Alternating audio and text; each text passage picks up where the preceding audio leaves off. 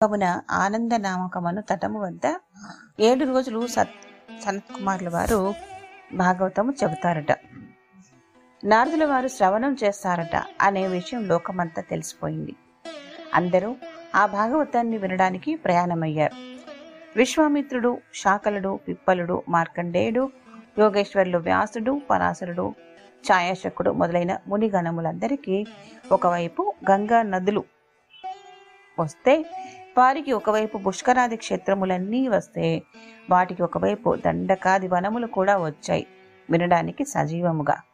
అనగా మనం పడుకున్నప్పుడు ఏ విధంగానైతే నిర్జీవమై ఉన్నామో అప్పుడు చెట్లు గుట్టలు కూడా నిర్జీవములై ఉన్నట్లు కనపడతాయి. అంటే మనకు అధిష్టాన దైవం ఉన్నట్లయితేనే నిద్రపోయి లేచిన తర్వాత మనము పలకగలుగుతున్నాం. లేకపోతే మనం ఎప్పటికీ పలికే వాళ్ళము కామేమో. ఎప్పటికీ తెలివిగల వాళ్ళమైతే నిద్రా సమయంలో తెలివిలేని సమయం ఎట్లొస్తోంది? అదేవిధంగా మనకు అధిష్టానమైన జీవం ఉన్నట్లు ప్రతి జీవికి ఒక అధిష్టాన దైవం ఉన్నదని వేదము విస్పష్టంగా చెప్పింది. అప్పుడు అక్కడ నాదుల వారు దీక్షలో కూర్చున్నారు. ఋషీశ్వరులకు బ్రహ్మచారులకు సన్యాసులకు సంసారులకు కూర్చోవటానికి ఉచిత ఆసనములు ఏర్పరిచారు. నగాదయో గురుత్వా తత్ర నాయుత పర్వతములు బరువుగా ఉండుట చేత అక్కడకు రాలేకపోయాయి.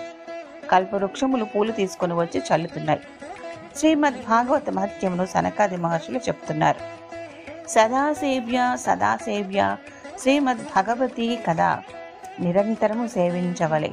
నిరంతరము సేవించవలే. విన్నంత మాత్రమునే పరమాత్ముడు హృదయంలోకి వచ్చి చేరుతాడు. పన్నెండు స్కంధాలు పద్దెనిమిది వేల శ్లోకాలు పరీక్షిత్తు సుఖ సంవాద రూపమైన ఈ భాగవతము ఎవరి ఇంటిలో ఎవరి సమీపంలో ఎవరి చెవిలో ఎవరి సమక్షంలో జరుగుతుందో సంసార చక్రమందు ఇక భయం అనేది ఉండదు. శాస్త్ర అర్థాలతో పని ఉండదు.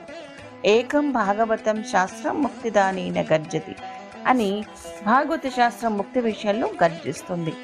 ఏ ఇంటిలో విన్నా అది తీర్థ రూపమై ఉంటుంది. అక్కడున్న వారి పాపాలన్నీ తొలగిపోతాయి. వెయ్యి అశ్వమేధ యాగములతోనూ నూరు వాజపేయ యాగములతోని వచ్చే పుణ్యము ఈ భాగవతం ఇచ్చే పుణ్యములో పదహారవ వంతు కూడా కాదు. మప ఈ శరీరము పాప బోహిష్టమైనది కనుక ఈ భాగవతాన్ని తప్పక వినాలి. భాగవతములు వినటతోనే పాపాలన్నీ నశిస్తాయి. యావన్న శ్రూయతే సమ్యక్ శ్రీమద్ భాగవతం సరైహి ఈ భాగవతమును చక్కగా వినకపోతే ప్రయోజనము లేకుండా ఉంటుంది. నా గంగా నా గయా కాశీ పుష్కరం నా ప్రయోగకం. పుష్కరం గంగా గయా కాశీ ప్రయాగాదులలో ఈ భాగవత శ్రవణం వల్ల వచ్చే పుణ్యం అక్కడ లేదు. ఇందులో అరశ్లోకం గాని శ్లోక పాదము గాని నిత్యము భాగవతమును సేవించండి పఠించండి. వేదాదిర్వేద మాతాచ పౌరుషం సూక్తమేవచ వేదాదులు ఓంకారము శృతి పురుష సూక్తము వాసుదేవ ద్వాదశాక్షరి ప్రయాగ ఈ భాగవతము ద్వాదశాత్మక సూర్య భగవానుడు కాలస్వరూపుడు ఇవన్నీ సమానమైనవి. తులసి వృక్షము వసంత ఋతువు అగ్నిహోత్రము ఆవు ఇవి ఎవరింట్లయితే ఉంటాయో సాక్షాత్తు వారి ఇంటి ఎందు భగవంతుడు ఉన్నట్లే. జన్మ కోటి కృతం పాపం నశ్యతే నాత్ర సంశయ. కోటి జన్మల యొక్క పాపం నశించిపోతుంది.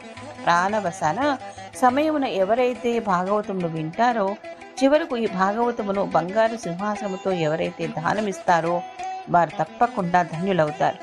శ్రీకృష్ణ సాయుధ్యాన్ని పొందుతారు. చండాల వచ్చ ఖరవత్త తేన నీతం మెధ్యా స్వజన్మ జనని జని దుఃఖ బాధ. ఎవరైతే భాగవతం శ్రవణ చేయని వారు ఉంటారో అటువంటి వారు తమ తల్లి కడుపునకు దుఃఖమును కలిగించిన వారు అవుతారు అంతకంటే వేరే సార్థక్యము లేనే లేదు. అటువంటి వారిని జీవచ్చవో నిగదిత అంటే బ్రతికి ఉన్న శవాలని చెప్పచ్చు. ఆ కారణం చేత ఈ భాగవత శ్రవణం చాలా గొప్పది. సత్య బ్రహ్మచర్యాదులు ఆచరింపకుండా ఈ సప్తాహ శ్రవణములో సమస్తమైన పాపాలు పోతాయి. మరి ఏడు రోజులలో వినవల్లనే ఉద్దేశం మనస్సుని భగవతర్పణము చేయుట శరీరము రోగాలతో నిండుట అనుకున్నంత ఆయుష్ లేకపోవుట కలిలో అనేక విషయాలు భగవత్ సేవకు ఆటంకం లేకుండా చేయటం అన్నది ఈ సప్తాహ యజ్ఞము కలిగిస్తుంది. యజ్ఞ గర్జతి సప్తాహో సప్తాహో గర్జతి వ్రతాత్ తపసో గర్జతి ప్రోచ్చై తీర్థాన్నిత్యం హి గర్జతి.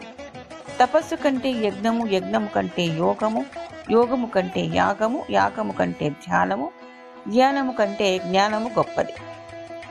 కీం రూమో గర్జనంతస్య రేరే గర్జతి గర్జతి.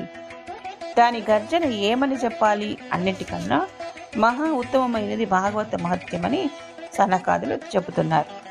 శ్రీకృష్ణ పరమాత్మ ఉద్ధవునికి బోధ చేస్తున్న సమయంలో అక్కడ ఉద్ధవుని ఎందు ఒక ఆశ్చర్యకరమైన సంఘటన జరిగింది.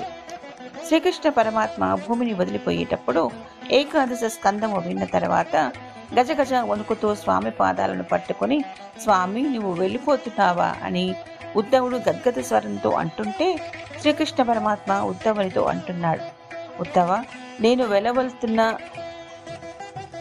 వెళ్తున్నాను అని నీకు ఏకాదశ స్కందంలో వేద వేదాంతమంతా బోధిస్తుంటే ఇంకా ఏడుస్తున్నావేమిటి? అన్నాడు. అప్పుడు ఉద్ధవుడు స్వామి నీవు ఎన్ని చెప్పినా గాని నీతో సమానమైన వస్తువు నాకు ఇంకొకటి లేదు కదా. దేన్ని చూసుకొని నిన్ను నేను భావించాలి? నీవు ఉన్నట్టుగా నాకు వేరే పెన్నిది ఏమున్నదని విచారపడుతున్న సమయంలో అప్పుడు ఇంకొకటి లేదు కదా. దేన్ని చూసుకొని నిన్నుగా నేను భావించాలి అని అడిగినప్పుడు శ్రీకృష్ణ పరమాత్మ ఇలా చెప్తున్నాడు. సరే మంచిదే. నీకు నేను ఒక ఉపాయం చెప్తున్నాను. అనగా ఏమి చెప్తున్నాడు అని చూస్తున్నాడు ఉద్ధవుడు. అదేమిటంటే స్వకీయం యద్భవతజ తచ్చ భగవతే దదాత్. స్వామి చెప్పడం ఉద్ధవుడు వినడం అంతా అయిపోయింది. వెంటనే శ్రీకృష్ణ పరమాత్ముడు ఉన్నవాడు ఉన్నట్టే ఉండి దివ్యమైన తేజారూపాన్ని దాల్చాడు. ఆ తేజస్సుని అమాంతం భాగవత గ్రంథంలో ఉంచాడు. హారతి కర్పూరం వెలిగిస్తే అది ఒక్కదానిగా వెలిగి ఏమీ కనబడకుండా మాయమైనట్లు స్వామి తన తేజస్సుని ఒక్కసారిగా ప్రవేశింపజేసి ప్రకాశించి ఈ భాగవత గ్రంథంలో ఇమిచ్చాడు. అటువంటిది ఈ భాగవతము. తేనేయం వాంగ్మయ మూర్తి ప్రత్యక్ష వర్తతే హరేహే ఈ కారణం చేత భాగవతంలో వాంగ్మయి రూపమైన శ్రీకృష్ణ అవతారముగానే భావించాలి.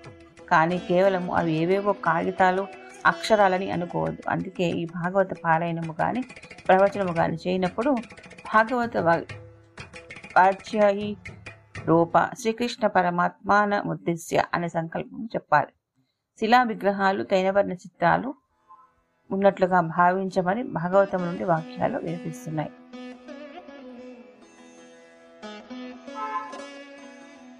ఆ మాటలను విని తృప్తిపడి భాగవతము గ్రంథముని శిరస్సు పైన ఉంచుకొని నాట్యము చేస్తూ బదిరికాశ్రమానికి వెళ్ళాడు. అక్కడ ఉన్నంతకాలం దీనిని అందరికీ వినిపిస్తూ చివరికి మోక్షముకు వెళ్ళిపోయాడు ఉద్ధవుడు. ఆ కారణము చేత ఈ భాగవత మహత్యము చెప్పడమైందని సనకాది మహర్షులు నారదుడికి చెప్తుండగా భక్తి సుతౌతే తరుణౌ గుహిత్వా ప్రేమైక రూప సాసా విరాసిత్.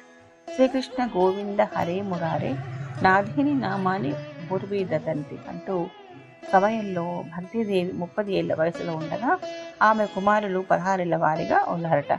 వారిని ఆమె తనక్కన చేర్చుకొని శ్రీకృష్ణ గోవింద హరే హరే మురారే అని నమస్కరిస్తూ ఉంటే ఆకాశ మార్గమున భాగవతము జరుగు సభాస్థలికి వచ్చింది. ఇద్దరు ఆకాశం వైపు ఆశ్చర్యంతో చూస్తూ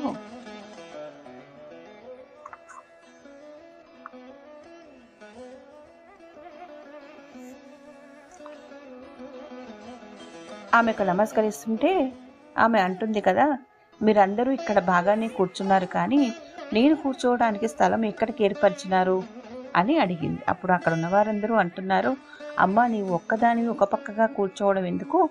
ఇక్కడున్న వారందరి హృదయాలే నీవు ఆశ్రమంగా ఏర్పరిచాము కావున నువ్వు మా అందరి హృదయ సింహాసనంలో కూర్చొని భక్తులలో గోవిందునిపై భక్తిని పెంచుతూ వారికి కృష్ణ వైష్ణవ మానసాని అని అక్కడున్న వారందరూ అన్నారు.